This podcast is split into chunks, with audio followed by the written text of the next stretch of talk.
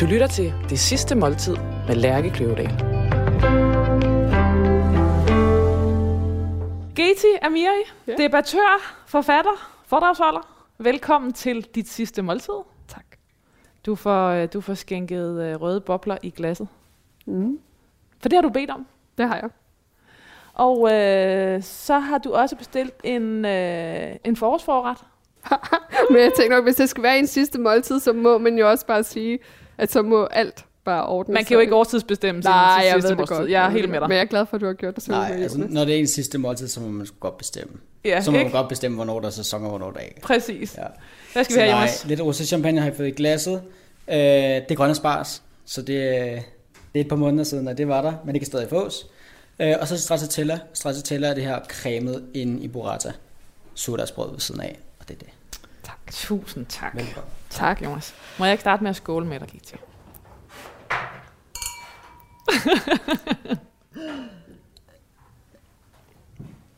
det er lyden af starten på et godt måltid. Hvorfor skulle vi have det her? Mm. Altså for det første har jeg tænkt mit sidste måltid som i virkelig, okay, hvis jeg skulle glemme alle regler for, hvad jeg vil spise, og hvis jeg kunne få alt det, jeg vil. Og så tænkte jeg, okay, hvad kunne jeg netop godt tænke mig at starte med, hvis det ikke skulle være det afghanske køkken. Fordi Ja. det er jo ingen hemmelighed, at jeg har afghanske rødder. Mm. Og øh, det sidste måltid i en afghansk kontekst, et meget stort måltid, fordi det ikke bare består af enkelte retter, det er mange forskellige retter i overflod. Altså det er net lidt som, lig, ligesom hvis det er, at man fejrer en glædelig begivenhed, men dog alligevel til den mest triste anledning. Så på en eller anden måde, så spiser vi vores sorg væk. Man er i hvert fald ikke bange for at kombinere meget Nej. mad og sorg. Nej, det er man ikke. Tværtimod, det er det, man skal, siger man sådan i afghansk øh, kultur. Så, men det kunne det desværre ikke blive. Øhm, grund af nogle personlige omstændigheder, ellers havde jeg gerne set, at min mor lavede afghansk mad til os. Det kunne have været sjovt at lave sådan et helt stort måltid, Den tager vi på anden runde, når, Mhm. når, du, når du dør igen. når jeg dør igen. Godt. Så bliver Hvorfor det din skal mor, vi der have laver det her? maden. Ja. Altså, fordi jeg i meget sen alder stiftede bekendtskab med stracciatella. Øh, for det første, første gang, og nu jeg er jo ikke bleg for at sige, at jeg ikke kommer fra sådan et, øh, mm, hvad skal man sige, kulinarisk dannet hjem på den måde. Mm. Så første gang, jeg læste stracciatella på sådan en menukort, så troede jeg, at det var isen. ja. Og jeg tænkte, hvorfor står det på hvor? Og jeg var så pinlig, at jeg turde ikke at sige noget. Så alle de andre omkring bordet bestilte, og det gjorde jeg så også. Og så kom det, og jeg åndede så lettet op over det is, jeg havde bestilt til forhånd. Men det var jo... Ej, jeg var simpelthen så lettet over det. Så jeg spiste bare sådan noget. Og netop, jeg tror ved bid nummer to eller tre, så gik det op for mig, hvor godt det var. Og så siden, så har det bare været sådan en ting, jeg foretrækker som min forret hver evig eneste gang, jeg netop kan få det.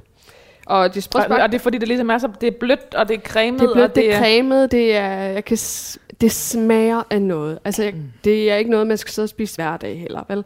Øhm, altså, det skal man. I wish. øhm, ja, men det er jo det. Og så asparges igen, fordi at jeg synes netop asparges, fordi det er en ting, man ikke altid netop kan finde i den kvalitet, som det skal være. Den skal asparges, altså for eksempel, det er noget af det bedste, og ja, det er langt fra at være sæson for det. Der er stadig for- god smag i dem her. det er der, Ja. ja. Men ved du hvad, en ting, der også er med asparges, der, det for mig symboliserer lidt netop noget finere Mm. end de slags grøntsager, jeg voksede op med. Og hvilke, hvilke typer grøntsager er det? Jamen, det er langt fra at være asparges. Altså, jeg tror virkelig, den der helt klassiske iceberg, tomat, Mhm. mm-hmm. agurk, den der helt mm. så forfærdelige, øh, ulidelige salatkombination, man kan se hos visse familier, der måske også drikker lidt for meget sodavand, og som måske har også lidt for stort det er en, øh, forbrug af junk og sådan noget. Det er sådan noget, jeg kommer fra. Så da jeg først begyndte at spise asparges, der tror jeg, jeg var altså et sted i 20'erne. Før du smagte det. Før jeg smagte det. Ja. Øh, og, og, og, var det din mor, der lavede, øh, der lavede mad? Mm. Det gjorde hun. Ej, det smager godt det her. Øhm, jamen, det gjorde hun, og hun lavede mad på den måde med afghansk mad, netop fordi det, er- det er enormt tidskrævende. Mm. Øh, det smager godt og alt muligt, men det er ikke noget, der tager højde for børns øh, forståelse af altså børns behov for at blive trygge ved maden. Det der med at skulle selv sidde og spise det, og skulle øh, smage sig frem og lignende. Så da jeg var barn, så synes jeg, det mest afghanske mad, min mor lavede, det kunne jeg ikke spise. Det gad jeg ikke at spise, og min mor havde så mange børn.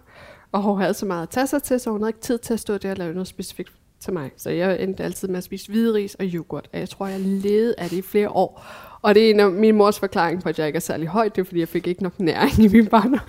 Du er simpelthen blevet stoppet i væksten Jeg af ris og yoghurt. Præcis. Det er faktisk ret vildt. Hvide ris og yoghurt. Så det er simpelthen, det, du har ligesom taget sådan en, en voksenopdragelse, øh, øh, øh, taget, taget dig af den, øh, Ja. øh, øh, af dig selv, eller hvad hedder Ja. det, opdraget dig selv som voksen. Ja, altså fordi ellers så kunne jeg jo reproducere mit, øh, min sociale arv. Og øh, når man som jeg øh, har altid haft en syg mor som følge af en meget, meget belastet livsstil, øh, så er man rigtig, rigtig rædselslagen for, hvad hvis nu man giver det videre til sine børn, mm. hvis nu man får børn. Som jeg i mange år ikke var sikker på, men som jeg nu godt kan mærke, det vil jeg gerne. Men netop også af den årsag har jeg været sådan, jeg må ikke spise, jeg må ikke Altså, jeg må ikke leve sådan, som min mor gjorde, fordi så tror jeg ikke, jeg kommer til at leve længe nok til at se mine børn blive store og selv få børn, og være den her aktive mormor, som jeg håber jo, jeg kan være for mine børn, børnebørn, som min mor aldrig har kunnet være for sine børnebørn. Men øh, der ligger også bare grundlæggende det her med, at jeg vil gerne skåne mine børn fra den opvækst, som jeg havde.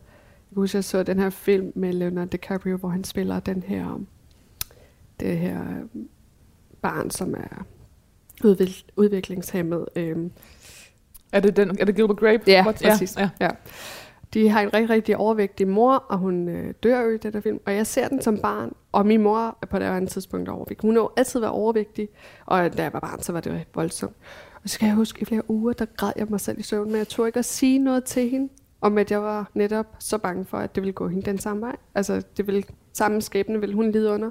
Men jeg var så bange for at miste min mor til netop, altså til, til, til, til fedme, men også bare til, til manglende evne til at drage omsorg for sig selv. Mm. Fordi det er jo også det, det er et udtryk for, når man ikke passer godt på sig selv, og er det gode eksempel for sine børn. Jeg bruger rigtig meget tid, nogle gange også for meget, helt ærligt, det gør jeg også måske nogle gange for meget, sidder og grubler og grubler, for at hele tiden blive klogere. Men det gjorde jeg ikke engang, og det er jo nok derfor, jeg altid endte ude i situationer og i relationer, hvor at det, jeg allerhelst ville væk fra, det endte jeg med at opsøge, mm. såvel som at det udløste i mig. Mm. Altså, øh, det er mig en gåde, at jeg ikke indså det før, men nogle gange kan man stå der og have svaret viftende for næsen af en, og man ser det ikke. Og så vil jeg lyve, hvis det var, jeg sagde, at jeg var færdig med den her øh, transformation, eller hvad man Proces, kalder det. Ja, ja, ja, ja. ja. Jeg, jeg vil lyve, hvis Ja. jeg sagde, jeg er redselslagen for, hvad hvis jeg netop ikke får bukt med alt det dårligdom, som der følger med. Og hvad hvis noget af det har ligget så dybt nede på bunden af min sjæl, at det først får lov at komme op på overfladen den dag, jeg netop selv bliver mor, og hvad hvis jeg kommer til at gøre det? Det er, også, det var også derfor, jeg i mange år var faktisk overbevist om, at jeg skulle ikke have børn, fordi jeg var sådan lidt, Fordi du simpelthen synes, det var for uoverskueligt at Ja, skulle, ja. ja, ja. At, at skulle gentage kvinder i din families mønstre.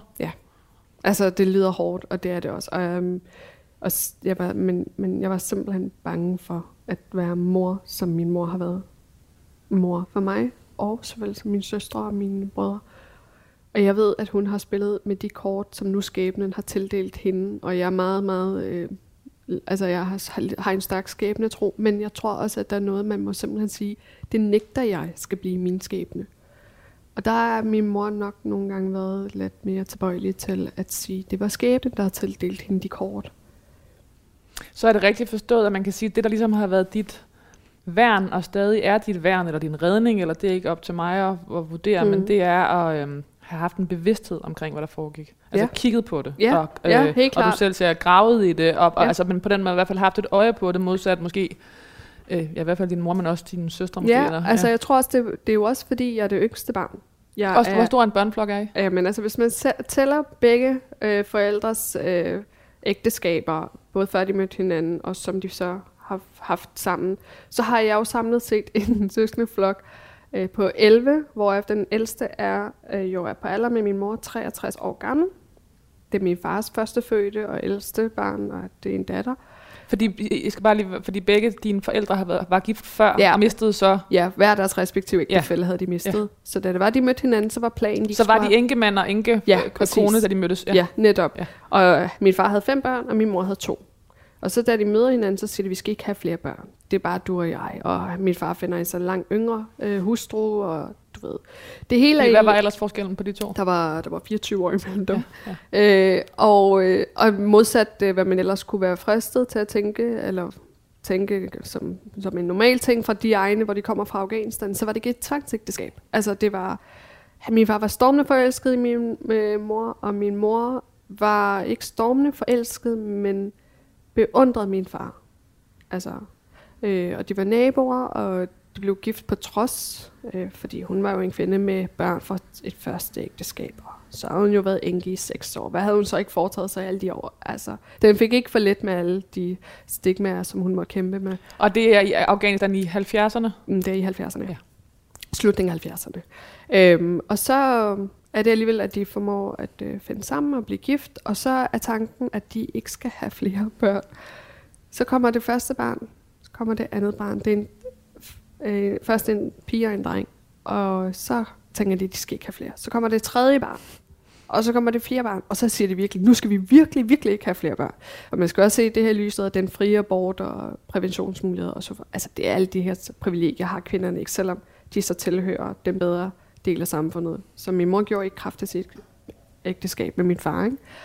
Men så går der fire år, og så kommer jeg til. Og det er langt fra at være planlagt eller ønsket, som kan jo godt være en hård ting at få at vide, når man øh, vokser op og lignende, men jeg alligevel... Øh, At man var en smutter? Jamen, jeg var, jeg var en smutter i ordets forstand, virkelig. Og min mor havde sørget for at bestille en tid på en illegal abortklinik og det hele. Og det, der så bare sker øh, og uheld for, for mit vedkommende, men uheld for mange andre, det er, at situationen i Afghanistan bare fuldstændig eskalerer. Så min mor bliver nødt til at tage i starten af... øhm, Øh, halvvejs gennem, øh, hvad er det, så er vi over i 88, så flygter hun til Indien med børnene og med mig i maven, og tænker, hun kommer lige tilbage om en måned, eller sådan noget, så får hun det ordnet. Det gjorde hun ikke. Hun var hele graviditeten i Indien. Og lige der omkring, hvor det er, hun skal til at fødes, hun har termin, så kommer hun tilbage, fordi der for en stund lader til at være lidt step, ro og fred i Afghanistan. Det er lige snart Rusland trækker sig tilbage i 89. Der er sådan en vakuum, og der er næsten helt stillhed, og det er jo bare stillhed før storm, der bliver udløst. Ikke? Men hun kommer tilbage og bliver født, og så flygter de igen efter noget tid. Så Ja. Så i virkeligheden så er din overlevelse altså handler om, om at, at, der var en konflikt. Hvis der ikke havde været en konflikt, så havde hun så havde du været en abort. Ja. Hele, hele mønstrebryderiet, mm. hvor, hvor øhm, i en hvilken grad er du bevidst om det? Mm, altså, jeg er blevet meget mere bevidst omkring det i kraft af, at jeg fyldte 30 for halvand, altså forrige sommer. Fordi det var der, det for alvor gik op for mig, hvor mange mønstre jeg egentlig har brudt. Hvis vi bare tager eksempelvis, hvornår øh, kvinderne i min familie typisk er blevet gift eller har slået sig ned, så har de alle sammen gjort det, da de var omkring de der midt-20'erne. Da jeg fyldte 30 år, så skal guderne vide, at mit kærlighedsliv var langt fra at være med udsigter til at slå sig ned. Dernæst øh, i forhold til at få et barn. Alle kvinderne i min familie, selv de, de der har født sent børn, har fået deres første fødte, øh, ja, inden de var 29, øh, 28. Selvom det ligger for glansgennemsnit, det er jeg godt med på og sådan noget. Men, men det, det var jeg heller ikke i nærheden af. For eksempel at øh, vælge omveje med uddannelse og gå sin egen vej og sige, at det er alligevel ikke det, jeg vil. Der har jeg også været mønsterbryder i form af, startede på statskundskab, skiftede over til sociologi, så lavede jeg alt muligt andet i mediebranchen, og nu er jeg så været lærergærning. Arbejder meget mere som lærer, end jeg er lærerstuderende. Og min familie er bare sådan, du må bare ikke droppe ud af den her. Du skal gøre det jeg, du færdigt. skal gøre det færdigt, og det har jeg også. Det skal jeg også, men jeg gør det også bare i mit eget tempo. Så der er jeg også mønsterbryder i form af, hvor mange gange jeg har valgt at gå en anden vej.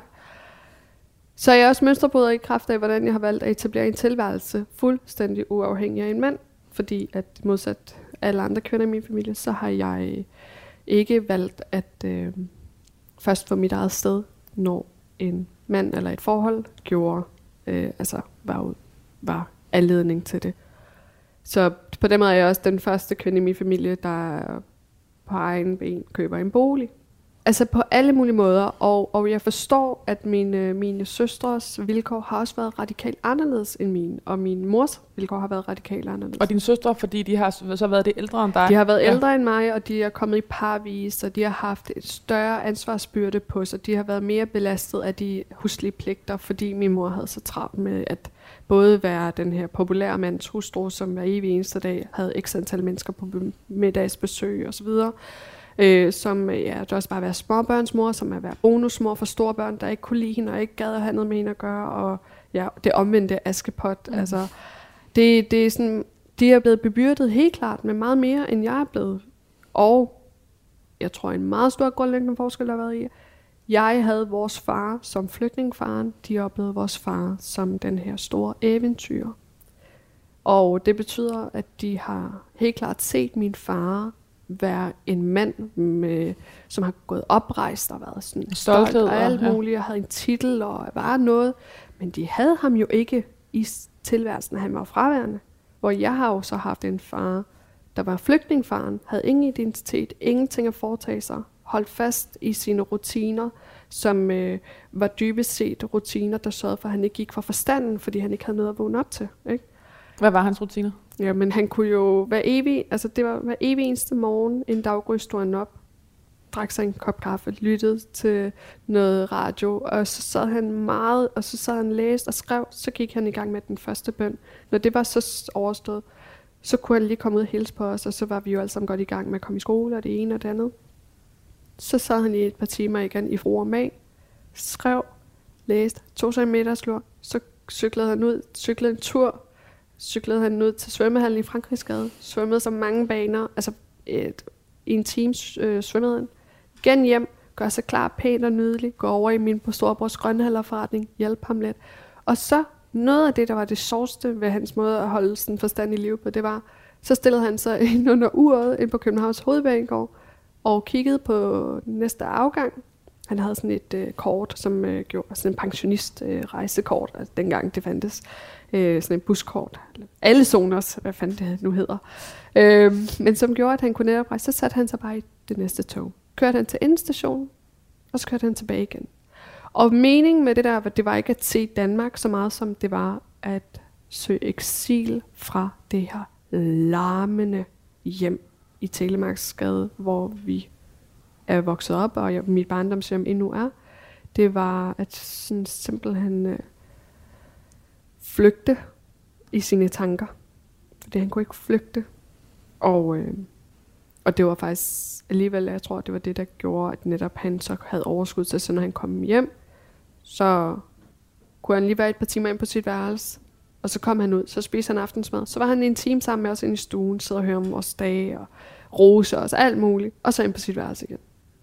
Så Jeg kan mærke, at du bliver helt øh, rørt. Altså, der er et eller andet, den der selvopretholdelse. Ja, og det var jo, altså, min far var jo kommunist, og det er jo ikke lige dem, der var de mest religiøse, og jeg er heller ikke i tvivl om, at min far blev meget mere religiøst, spirituelt, åndeligt, vel at mærke, ikke praktiserende, efter han kom til Danmark og blev nulstillet som flygtning. Fordi de religiøse ritualer, som er at bede, som er at opretholde en rutinepræget hverdag, som hvor de fem bønder netop øh, blev bare øh, inkorporeret, det var med til at holde ham øh, sådan fuldstændig øh, ved sine fulde sanser. Kan man, kan man sige, at han valgte sin egen selvopretholdelse i stedet for familiens? Eller? Ja, og det er jo, det, har jeg, det brugte jeg nogle år på at være enormt vred på ham omkring, hvor jeg var sådan, hold kæft, hvor svigtede du også bare meget. Men hvor svigtede du allermest nok, mor?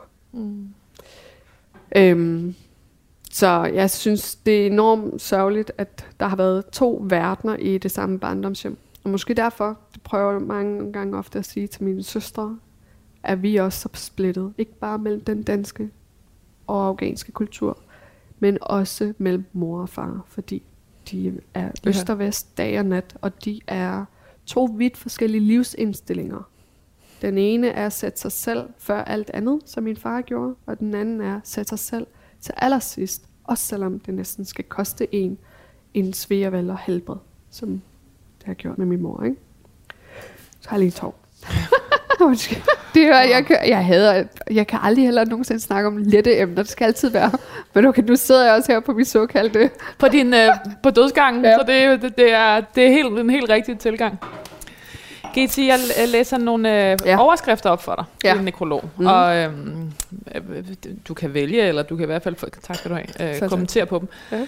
Den øh, øverste, den hedder, øhm, eller den første hedder Mælkebøttebarnet GT Amiri er død. Mm. Og den næste hedder, hun kæmpede imod den selvforherligende venstrefløjs hyggeleri. Og den tredje hedder, med tilgivelse og ærlighed som ledestjerne, kæmpede GT Amiri for sin egen og andres frihed. Ja. Ja. Jeg synes altid, det er svært, ikke? At omtale sig selv i sådan nogle vendinger.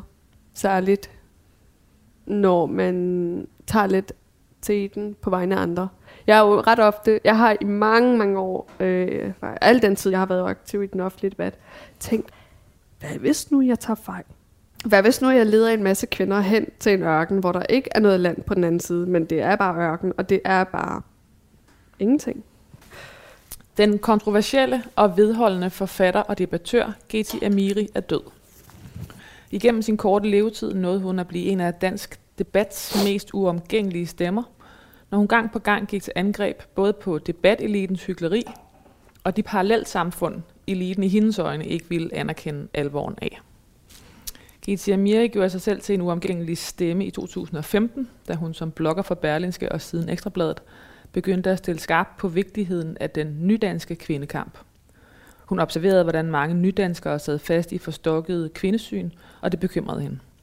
Det var en kontroversiel udmelding, og Amiris holdninger og måde at leve, dem- at leve dem på blev i sig selv genstand for debat.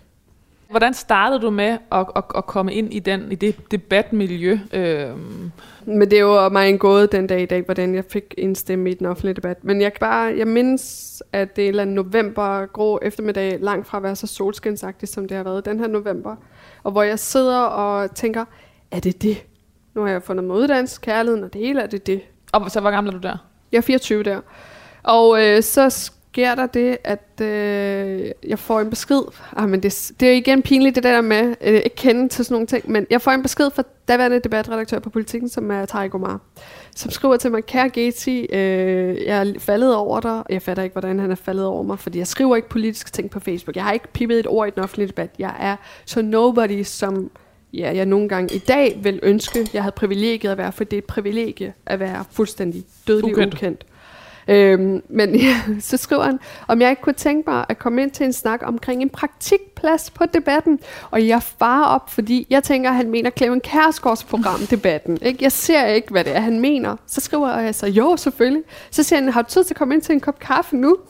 Og så siger jeg, jo jo, så sender jeg mig adressen. Først da jeg står over for politikens hus på rådhuspladsen, så går det op for mig og tænker, Der er noget galt. der er noget galt.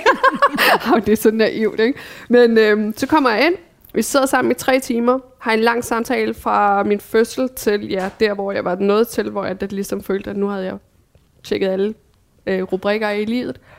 Og du troede, du kunne få lov til at elske den, du ville, Ja. om, omkostningsfrit, Omkostningsfrit. selvom du havde brudt ud af et Ja. ja. øh, normalt afghansk. Fuldstændig. Øh, Selvom jeg havde været på krisecenter, selvom jeg havde boet for mig selv i x antal år, selvom jeg havde haft kærester, arbejdet ude i natlivet, og jeg havde heddet Selina i x antal år, og på alle mulige måder været øh, dansk. Altså, Prøv lige at fordi vi tager den lige efter maden er kommet. Okay, okay, Så okay. vi... øh,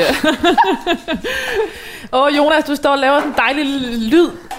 Ja. Det er sovselyd. gamle øh, kover øh, kasserolle her. Jamen altså, øh, det er hovedretstid, og øh, først har I fået lidt rødvin i glasset. Tung rødvin. Tung rødvin. Var bestillingen. ja. Tung rødvin. Jeg har valgt, at det er Barolo.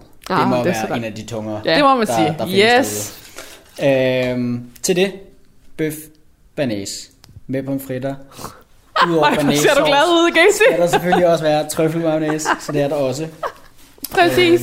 Og det er sådan set det. Vi var, ja, det, det er sådan Ja. set det. Det er jo også en slags øh, en menu, kan man sige. Og GT, vi var jo i tvivl, fordi du Ja. bestilte jo både med banæs, mm. og, eller du havde skrevet øh, banæs og trøffelsovs, Ja. og hvor Jonas skrev til mig, altså, altså hvad mener hun? altså, jeg øh, elsker banæs. Det gør jeg virkelig. Men i mine senere år har jeg også bare opdaget trøffel. Og trøffel i alt. Altså trøffel, altså i alt som i alt. Og så fik jeg på et tidspunkt netop, øh, ja, øh, trøffel sauce, men jeg fik trøffel mayonnaise til nogle pomfritter, og jeg tænkte, hvorfor har man ikke luret det her til bøf mayonnaise? Og jeg, det er jo meget ved siden af, men øh, igen, altså, det er en on the side ting. On the side ting. Det er sådan en, men det er også fordi, jeg synes altid, at ens fritter er lidt, det er sådan, så sidder man og nipper til det efterfølgende. Det er altid det, man kan spise. Og der synes jeg bare, at næsen, når den først bliver kold, sådan der, med vores trøffel, øh, mayonnaise, det er bare... Og nu får vi helt svindet. Ja, tak, Jonas. ja, Og den har aldrig sluppet dig. Mm. Bøf har aldrig sluppet dig. Kan jeg godt forstå. Vi kom fra, at du stod uden for, du har stået uden for Politikens hus. Politikens hus. Du havde lavet et stort interview, som først blev bragt noget senere. Ja. Og på de øh, få måneder, der gik fra du lavede interviewet til det blev bragt, så var din, havde din verden ændret sig øh, Fuldstændig. 180 grader. Mm. Og hvad var det, der var sket? Det, der var sket, det var, at jeg skulle... Øh, min daværende kæreste og jeg, vi havde sådan en forestilling om, vi introducerer bare for hinandens forældre. Øh, vi introducerer vores forældre for hinanden på sådan den gode, gamle, traditionelle måde med, din far og mor kommer hjem til min mor, og så bejler de. Og, og det synes vi er hyggelige traditioner, selvom vi selv havde mødt hinanden og valgt hinanden. Men fordi vi tænkte, det er sådan, det er måske også naturligt for dem. På selve dagen, hvor vores forlovelse skal finde sted, der ringer de med 10 minutters af, øh, varsel og aflyser. Og det kan jeg huske, det ramte mig. Altså, jeg, jeg har haft den fornemmelse i kroppen. Jeg havde den, da min far gik bort. Jeg havde den, da det var, jeg blev anbragt. Den første, det første døgn, da jeg sad paralyseret på et eller andet seng på en eller anden institution. Jeg havde det der. Den der følelse, bogstaveligt talt, den der følelse af, at ens verden går i tusind stykker. Altså sådan, fordi jeg står der, og jeg kan høre, hvad min søster siger, men jeg forstår ikke, hvad det er, hun siger. Og hvor er du henne? Der er jeg så øh, på mit, daværende arbejde, mit gamle arbejde i en blomsterbutik, fordi der skal man helst ikke være hjemme som pige, som kvinde. Det er sådan noget, igen, primitive traditioner nogle gange. Men jeg var sådan, det spilfærdigt det er fint nok, hvis det behager den ældre generation. Så fred være med det. Og så ringer jeg til ham, og så siger jeg så, fortæl mig, at Altså, du får at vide af din søster, du er ja, på arbejde. At hans familie har aflyst forlovelsen. Altså, så hele, du har mødt familien, I har ligesom godkendt hinanden. Det hele var godkendt. Det hele skulle bare klappe sammen den dag. Altså, der var ikke noget mere rafler Og hvad skulle der have været sket til forlovelsen? Så der skulle der bare have sket, at der bliver bare talt lidt om, øh, når skal vi snart sætte os ned og lige at finde ud af, hvornår forlovelsesfesten skal finde sted, og du ved, og sådan noget. Det var sådan nogle... Så det er sådan et, et hyggeligt, men ja. trods alt formelt møde, der handler om, hvordan gør vi herfra? Ja, hvad gør vi herfra? Ja.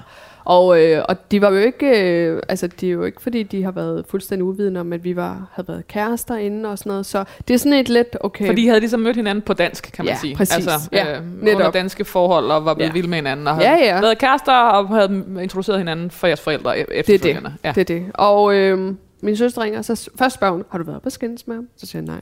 Så siger hun, har du været vred? Har du, har du sagt et eller andet i vrede? Så siger jeg, nej, så hvad er der? Du giver mig seriøst et hjerteanfald lige nu, fordi mm. jeg går bare der sådan... Og glæder dig. Glæder mig, ja. og er spændt og alt muligt. Og er forelsket. Og forelsket. Og jeg har gået til klokken 5 om morgenen og pyntet det her hjem op med blomster og alt muligt. Og jeg, værst af alt er nok, at jeg har en fornemmelse der, lige inden jeg lægger mig til at sove der mellem klokken 4 og 5, fordi jeg kan finde ud af at bage en kage, det er en guldrådskage, og jeg bager den første gang, anden gang, tredje gang, det bliver ved med at bare falde sammen også. Mm. Og så skriver jeg til ham, og så siger jeg, jeg har en dårlig fornemmelse af min guldrådskage, som aldrig fejler, den bliver ved med at falde sammen, og så siger lad være. Jeg elsker dig, øh, vi kommer til at have et lykkeligt liv sammen, og jeg glæder mig fra i morgen af, så vi forlovet. Mm. Og så tænker jeg, lad være med at være så skide overtroisk, og så, da det er, jeg ringer til ham og siger, hvad er det, jeg får at vide? Så havde jeg forventet... Fordi, hvad siger hun til dig? Altså, hun, hun siger, hun, siger, at de har ringet. Så. Hun ja, hun spørger mig, om jeg skændtes med mig ja. muligt. Så siger nej, nej, nej. Det sidste, jeg har hørt fra ham, det er altså der tidlig morgen, og hvor alt var i den skønneste orden, og de glædede sig alt muligt. Hvorfor? Jamen, det er fordi, at øh, hans familie har lige ringet og sagt, det bliver ikke til noget. De kommer ikke. Og det er jo den ypperste ydmygelse. Altså, Jamen, men altså, hvordan, altså, det er bare, jeg skal prøve mm. at forstå ind i hovedet, for du går fra, at, at øhm, i et lykkeligt forhold, og, mm. og du ikke har nogen grund til at tro, at der er Nej. grund til andet, og så øh, dagen, altså få minutter, eller få timer før, at det ligesom skal bekendtgøres og være ja. for evigt, så, så, får du, så trækker hans familie stikket. Ja. Men, du, men du taler ikke selv med ham om det. Det er ikke ham, der siger til dig. Det er ikke ham, der ringer til mig og siger, øh, jeg er ked af det, men vi bliver nødt til at aflyse det. Det er ikke ham, der ringer og siger det. Det gør hans kusine på vegne af den her familie, øhm, og som jo er fuldstændig, har bare stillet sig på bagbenene, alle sammen, men særligt mændene. Men hvad har de fået at vide? Hvad er der sket fra, at Jamen, det, er jo, det er jo så, det tog mig lang tid at finde ud af. Det er simpelthen uh, fædrene i familien, som har stillet sig på bagbenene og sagt, hende der, nej, er I tosset? Hun har været i byen, hun har arbejdet i byen, hun har boet for sig selv. Altså alt det, jeg valgte at fremlægge, sådan du ved, på første date. Jeg, Ja, du ikke har oplevet det var, eller du ikke har følt det som hemmelighed, fordi du sagde ja. det til ham. præcis. Ja. Ja. Men det er alle de her ting, de har stillet sig på bagbenene omkring og sagt, det her forhold, det kan jeg simpelthen ikke gennemføre. Så det bliver ikke på nogen som helst måde øh, sat i stand. Det kan, lige så godt, det kan I lige så godt glemme om, alt om. Og det siger de til hele familien. Så da jeg ringer til ham og siger, hallo, hvad er det, der foregår? For jeg forstår det ikke. Hvad er det, der er sket? Så siger han, jeg er så ked af, at jeg har udsat dig for det her. Så siger jeg, du skal forklare mig, hvor det er, du vil hen lige nu. Og hvis jeg tror, jeg tror, jeg ved det ikke. Hvis han havde svaret noget andet lige det, det øjeblik, så havde vi været sammen i dag. Men så havde jeg heller ikke siddet her, mm. eller lavet noget af det andet. Der siger han til mig, jeg er på vej hjem til min fætter. I stedet for at sige, Jeg kommer ned til dig. og der vidste jeg, hvilken side han har taget. Og der sagde jeg til ham, så er det slut. Ha' det godt, farvel og tak. Vi skal aldrig have noget med hinanden at gøre. Der er meget, meget dramatisk. Men jeg tror, det kommer af netop, hvis man ikke engang har oplevet systemet, kapper alle ens bånd over, så bliver det meget nemmere for en at forholde sig til relationer på den måde, man laver den der fuldstændig. Som en overlevelse eller sådan Ja. en strategi. Ja. Så da to uger efter den her hændelse, det her interview kommer ud, så sidder jeg lørdag morgen. Så det er i virkeligheden timingen for helvede. det Du har tager lige været ude og offentligt på forsiden af øh, debatsektionen i politikken. Øh, går du ud og siger, prøv nu at høre her alle I andre Ja.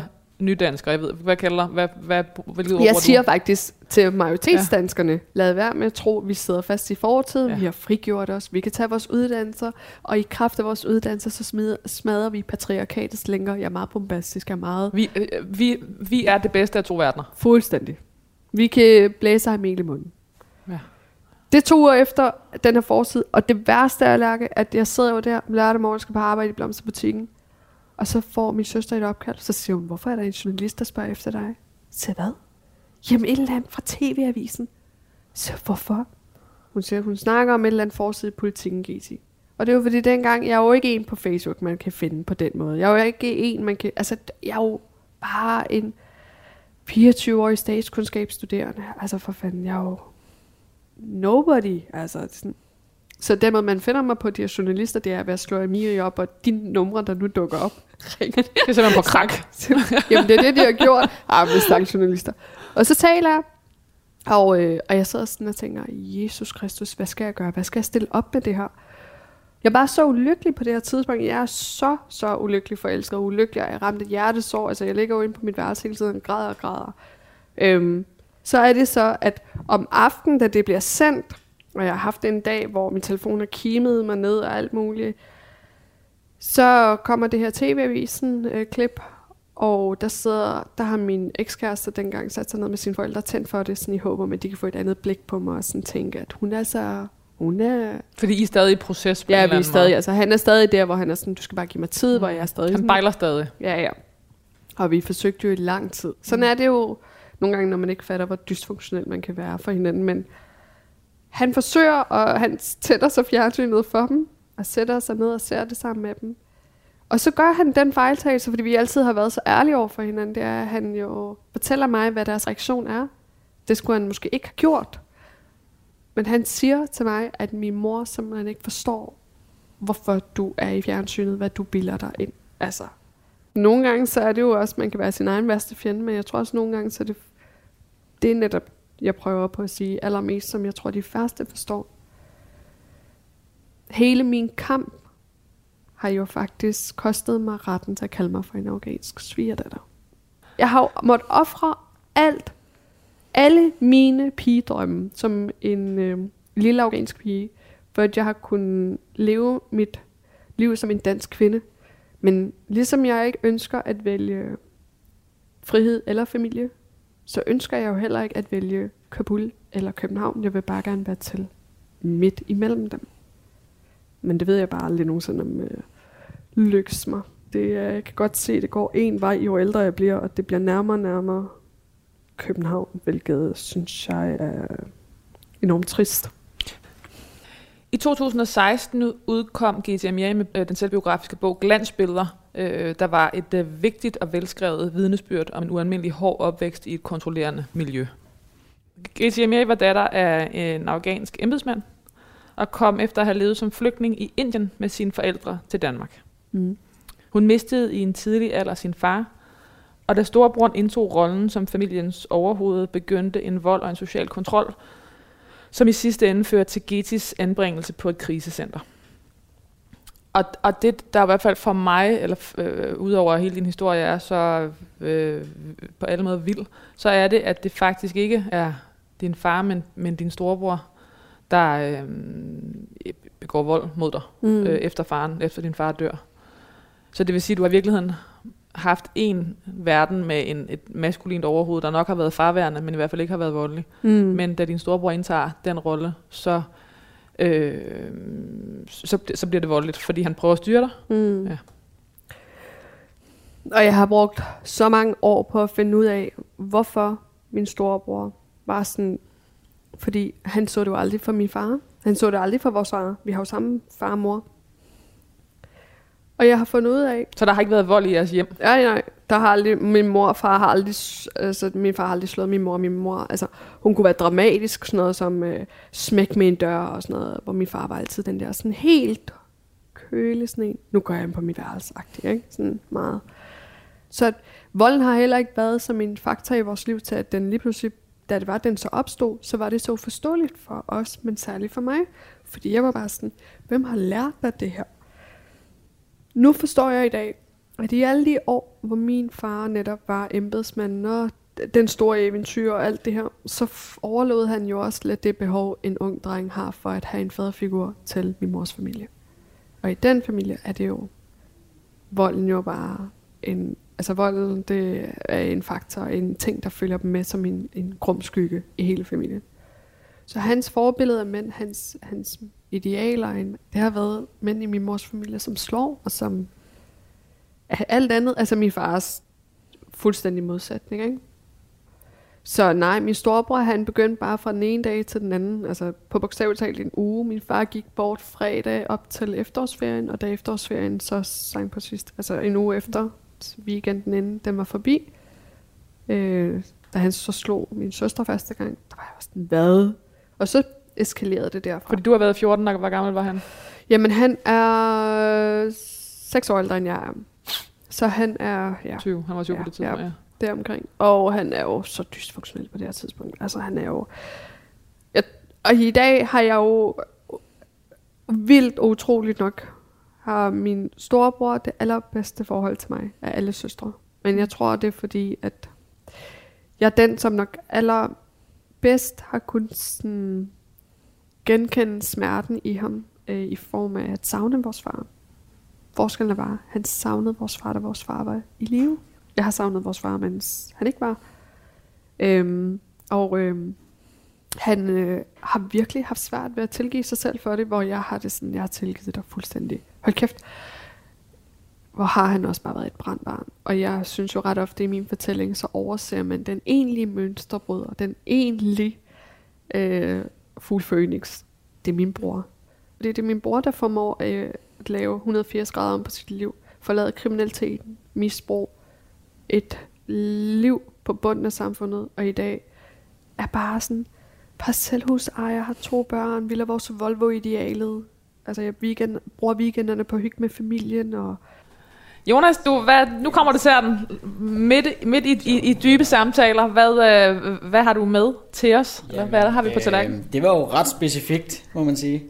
det er baklava, mm. og øh, jeg er helt sikker på, at Gedi kan fortælle meget mere om det, end jeg kan. Øh, det er ikke noget, jeg spiser særlig tit. Det kan jeg forestille mig, det er noget for dig. Meget specifikt skulle det være noget fra Al Al ja. ja. Noget på, på Nørrebrogade? Ja. På Nørrebro i København? Yes. Fordi de laver de bedste? Mm. Altså det er det bedste, jeg har fået indtil videre. Jeg har prøvet mange steder efterhånden. Og, og, og for, for, vil du ikke beskrive, hvad det er? Gæs? Jamen, baklava er jo en masse, masse sukker, en masse, øh, og en masse tid til at rulle en masse dej ud i så tynde lag, at du kan netop komme afsted med at øh, have så meget alligevel, men uh, uden at det føles som en kæmpe stykke brød. Altså, det er afghansk konditorarbejde? Det er faktisk ja. ikke, og, okay. grunden til at valgt baklava, det er jo netop det, der er med det, fordi øh, afghansk konditorarbejde, altså generelt er alt afghansk konditorarbejde jo noget af det ringeste i verden, ikke? fordi okay. at den, den forstand er vi ikke så dygtige til det. Men, øh, men det der var med baklava, og grunden til at jeg synes, det var en øh, ting, jeg vil slutte af på, det var, Baklava er det internationale ord, som alle minoriteter verden over forstår. Om man har kurdiske, tyrkiske, arabiske, øh, mellemøstlige øh, og centralasiatiske rødder, vi forstår alle sammen baklava. Så selvom vi kan have så stor forskel imellem os, øh, som henholdsvis øh, dansk-tyrker og dansk-afghanere og dansk-pakistaner, fordi vi er forskellige. Det er noget af det, vi ofte glemmer i den danske debat, og tror, vi alle sammen er ens. Men der er gud hjælp med stor forskel på os. Så noget af det, som vi kan forene os, det er baklava. Fordi vi alle sammen kender det. At man mødes over det søde. Man mødes over det søde. Det gør vi virkelig. Alle minoriteter har så det her netop til fælles, og derfor kender vi alle sammen baklava, fordi der er bare en ting, vi ikke vil gå ned på, det er sukker, og det er måske også derfor, vi Men alle altså, sammen... det samme gælder over for fan majoritetsdanskere. Altså, Ja. der, på den måde er der Ja, ja, men det er det. Og så har fire, er der fire forskellige slags? Ja. Der er fire forskellige slags, og øhm, den, der ligger øh, højst for, er en med creme. Og, Det ligner jo en spandau. Lidt måske Ja. ja. faktisk, ja. Ja. øhm, og så højere nedad er det en med pistache, Ja. valnødder og en med cashew. Og så den her, den lille, den her, det er den, valnød. det, det, er, det er valnød. Ja, det er okay, valnød. smukt. Så der er lidt fors- jeg tog lidt Det forskelligt. er så fint. Det var det er close. så, det er så, så, øh, så skal jeg have noget at drikke til. Ja. Og der går du heller ikke ned på sødt. Nej. jeg Nej, det gør den heller ikke. Nej, Øh, limoncello, simpelthen. Ja. Det er min Det er så vildt. Iskold. iskold, iskold, kæft, iskold altså. limoncello, og, og jeg synes, det er virkelig en ting, som vi skal blive bedre til at drikke herhjemme. Altså, der skal simpelthen mere limoncello i, Ja. i, i livet. Ja, I den, limoncello, ganske enkelt. Det skal Altså, i den, øh, i den øh, citronikør ind i den øh, københavnske grå Ja. ja. Simpelthen. november. Ja. Skål. Velkommen. Tak. Tusind tak. Jeg elsker det. Du elsker det. Ej, jeg stiftede bekendtskab med limoncello, fordi at, øh, jeg var engang kærester med sådan en øh, dansk fyr, som bildte mig ind, at han var italiener. Og det troede jeg på i lang tid, men det var han bare ikke. Men det er, fordi han ånder og lever som øh, en italiensk mand og en italiensk, italiener. Og øh, vi rejste øh, på et tidspunkt sammen til Napoli, og øh, det tror jeg var det værste, vi kunne gøre, fordi at det var et dødstød til vores forhold, men det var det bedste for min evne til at nyde mad. Fordi jeg lærte at spise og forstå mad mm. igennem det forhold mm. og igennem den rejse mm. til Napoli.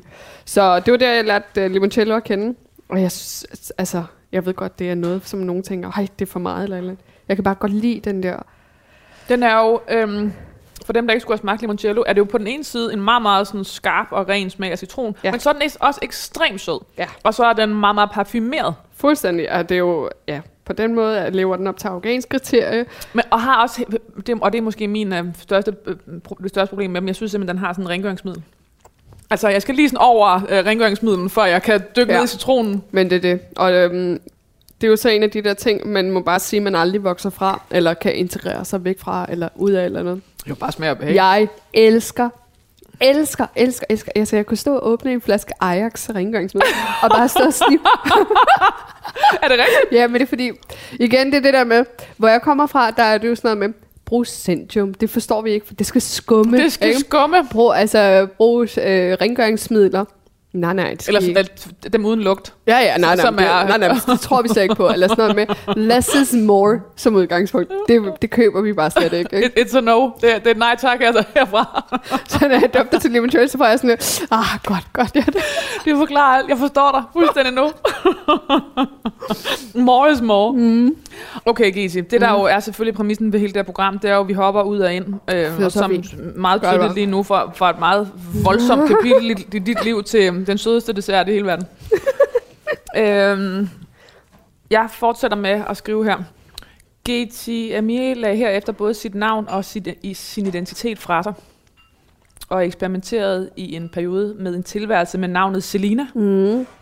Geti havde aldrig været i byen før, men som Selina begyndte hun at arbejde på natklub og skænkede pludselig champagne i stridestrømme i klædt stiletter.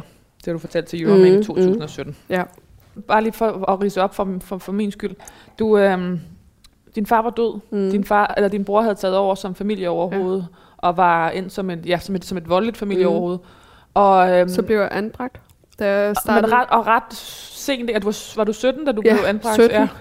Og, Og- hvordan, hvordan nåede du derhen til at blive anbragt i en så relativt høj alder? Jamen det der skete, hvis nu der havde været nogle mennesker, der havde gjort deres arbejde ordentligt, så var vi aldrig nået til en anbringelse. Men det var der ikke. Jeg sad tre år hos sagsbehandlere, studievejledere, fagfolk, alle mulige. Som har været som 14-årig, 15-årig, 16-årig. Ja. Og jeg forvaltet møder med dem om omkring mig selv. Og jeg ikke en af dem evnet at løfte røret og ringe til min mor og sige, vi er dybt bekymrede på vegne af dit barn. Hun kommer og fortæller os, at hun bliver udsat for vold. Hun kommer og fortæller os, hvad der er, der foregår derhjemme. Du skal altså lige komme op, ellers skal vi komme hjem til dig. Det var der ikke nogen, der gjorde. Og hvorfor tror du ikke, de gjorde det? Fordi vi har så elendig en evne til at blande os i hinandens anlægner i Danmark. Altså en berøringsangst. Ja, og, og også, men og, særligt- også omkring et, et miljø, Ja. som vi er enormt bange Det er for. så og- de der to ting, ikke? Det er derfor, der er ikke noget værre.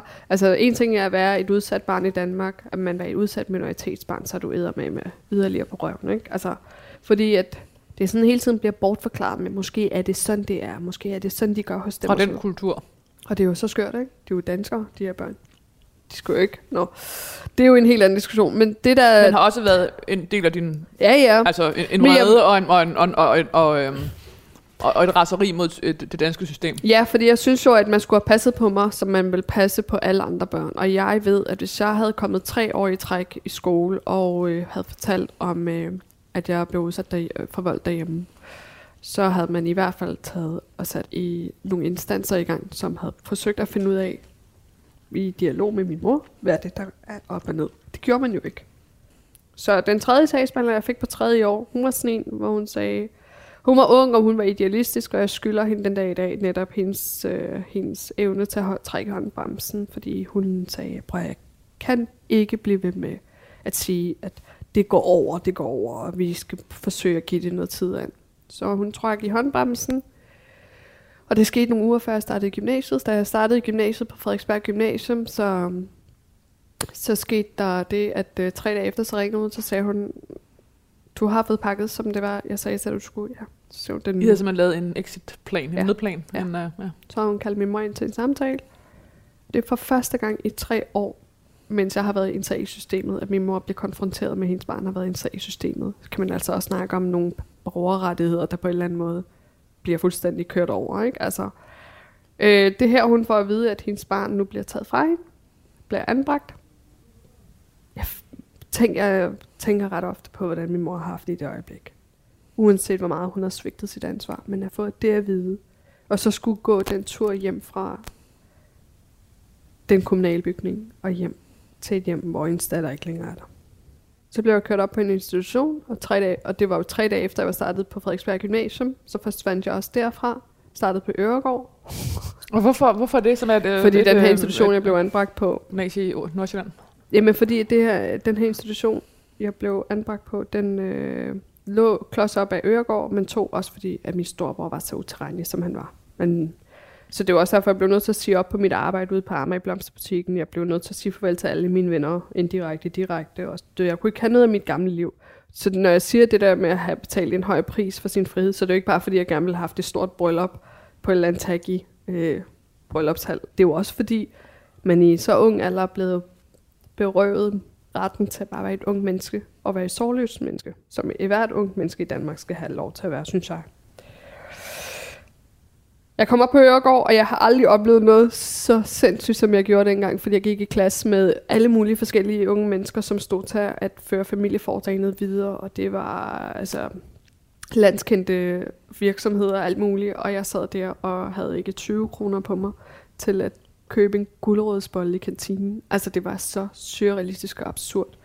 Nu lufter jeg en fordom, mm. Men, men det er måske i hvert fald et miljø, der, der, der kræver nogle øhm, koder, en kendskab til nogle koder. Og jeg mener, og det, og det er samtidig ret tæt på, hvor du voksede op. Altså, hvorfor sendte man dig ikke til Aarhus eller til Jamen det gjorde man til, ikke, fordi der var ikke en passende institutionsmulighed øh, eller valg øh, for sent som mig. For sent som mig, som ikke bare var et omsorgsvigtet barn, men jeg var sikkerhedstruet. Og det er nok den fejltagelse, vi altid begår, når det kommer til unge mennesker, som lider omsorgsvigt. Øh, det sekund, de har anden etnisk baggrund, ser vi dem i et integrationsperspektiv, i stedet for at se dem som et brændt barn. Så man satte mig ikke på en institution, som kunne øh, netop hjælpe mig med at opbygge tillid til mennesker igen, fordi jeg var et brændt barn. Man satte mig på en institution, som først og fremmest tog højde for, at jeg var en ung kvinde med en etnisk baggrund, og dermed skulle behandles i det lys. Men jeg var jo for fanden dansk. Undskyld mit sprog. Altså, jeg var jo dansk, jeg talte dansk, jeg, det, jeg, jeg, var, jeg var på alle mulige måder, jeg var formet i Danmark, og jeg sad så på den her institution sammen med unge kvinder, som langt fra havde haft en så øh, dansk opvækst, som jeg havde, og de udstødte mig. Samtidig med, at jeg havde det svært i gymnasiet. Altså, jeg hader de seks måneder. Jeg tror også, at den eneste grund til at komme igennem det, det var fordi, jeg igen der let søgt til flugt og flygtede fra det hele ved at flygte ind i et forhold, som jeg var dybt dysfunktionelt, men det var det eneste funktionelle dengang. Mm.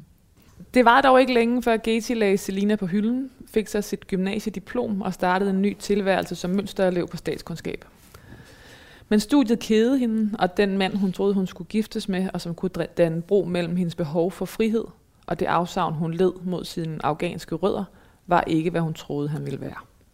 Brikkerne begyndte for alvor at falde på plads, da Geti startede på læreruddannelsen, og selv begyndte at undervise i den, i den institution, hun ser som sin, egentlige redning, som sin egen redning, folkeskolen.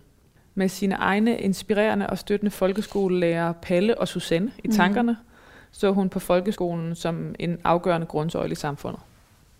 Tidligere på året modtog GT Amiri Hørups debatpris for at forene sin samfundskritiske deltagelse i den offentlige debat med sit aktivistiske arbejde som folkeskolelærer. GT Amiri dedikerede prisen til sin familie, som hun efter det hårde brud er blevet genforenet med. Hun levede sit liv med tilgivelse og ærlighed som sin ledestjerne, og efterlader sig sin mor og sine søskende. Og ikke mindst sine jæser og nevøer, som Giti havde et helt særligt forhold til, og som gav hende lyst til os selv at blive mor en dag. Æret være hendes minde. Jeg bliver helt rørt. det er så åndssvagt. Oh, ja. Hvad det jeg gør? Jeg bliver ja, jeg bliver også selv rørt. Jeg bliver også selv rørt. Men det er faktisk... Øhm, altså, jeg kan godt... Det er jo måske ikke så... Altså, jeg kan godt nogle gange være lidt bekymret for... Øhm, om jeg nogensinde kommer til at få et liv med Villavors og Volvo, og lever på stegsmadder, og robrødsmadder, og... Men er du, er du bekymret for, om du får det, eller om du ikke har lyst til at få det? Øh, det er jo så det. Altså, om man får det, eller om man ikke har lyst til at få det, det synes jeg er svært. Altså, hvad det er, der gør det. Men måske er jeg nok allermest bekymret for, at hvis jeg ikke får det, fordi jeg ikke har lyst til det, kan jeg så blive lige så lykkelig, som man alligevel bliver af at få børn. Fordi at, øh, det tror jeg, man gør. Altså, at det er noget af det bedste i verden at sætte. Men jeg synes, det her for herrens år, det var lige ved at bande, men ja, det her 2020 har været på en eller anden måde det vildeste år for mig. Men hvor jeg måske nok også har måtte indse, at jeg er langt fra at være færdig med at bryde mønstre, og, og langt fra at lægge brostenene på min egen vej at gå. Og fordi jeg har gjort det i så mange år, så er jeg lidt nået til det punkt, hvor jeg synes, at jeg har brug for en pause. Jeg har brug for en pause, hvor jeg lever det dødelige liv, som jeg kalder det for. Som er det almindelige, stille og rolige, uh, udramatiske. Ja har et arbejde som folkeskolelærer, læser til folkeskolelærer, finder mig en sød kæreste, får nogle børn, giver dem en god opvækst, stabil opvækst, alt muligt. Og så kommer tilbage. Som debattør, eller som mønsterbryder, eller som... Som hvad som helst. I hvert fald har jeg bare ikke... Øhm, jeg kan mærke, at hvis jeg skal kunne råbe op, så har jeg brug for at hvile min stemme lidt. Og det gjorde jeg jo engang. Og et eller andet sted, så tror jeg, at det igen måske er lidt det, der har behov for, selvom jeg har svært ved at kende det. Ikke engang var det nemt for mig. Fordi når man får sådan en pris også, så føler jeg også, at det forpligter en. Mm. Når ens arbejde som lærer, som man kalder for et dødeligt arbejde, bliver kaldt for aktivistisk, så tænker man, ah, okay, så opfattede jeg slet ikke. Men så har du vel måske noget det, du i virkeligheden ville uden at vide det. Fordi hvis det at være skolelærer med, øh, med den meget dramatiske baggrund, du kommer fra, øh, faktisk er aktivistisk, så har du måske forenet det hele. Ja. Det kan godt være. Jeg kan bare aldrig stille mig tilfreds. Det er måske også det, der mit. Håber jeg på, at jeg lærer i 2021. lad, lad 20, Eller i efterlivet. Lad, lad 2021 være bedre end det foregående. Åh, oh, ja. Gese, hvad skal der stå på din gravsten? Mm, der skal stå, hun levede med sit hjerte som kompas. Og det er jo det lidt, det er en velsignelse og en forbandelse at være sådan et menneske. Men det håber jeg lidt alligevel er med til at gøre, at når man en dag siger farvel, så ved man, at man aldrig nogensinde har været sig selv uærlig. Fordi det er den største fortrydelse, tror jeg, man kan forlade den her verden med. Hvis ikke man har været sig selv tro. Geti Amiri, tusind, tusind tak, fordi du vil være min gæst i det sidste måltid. Tak.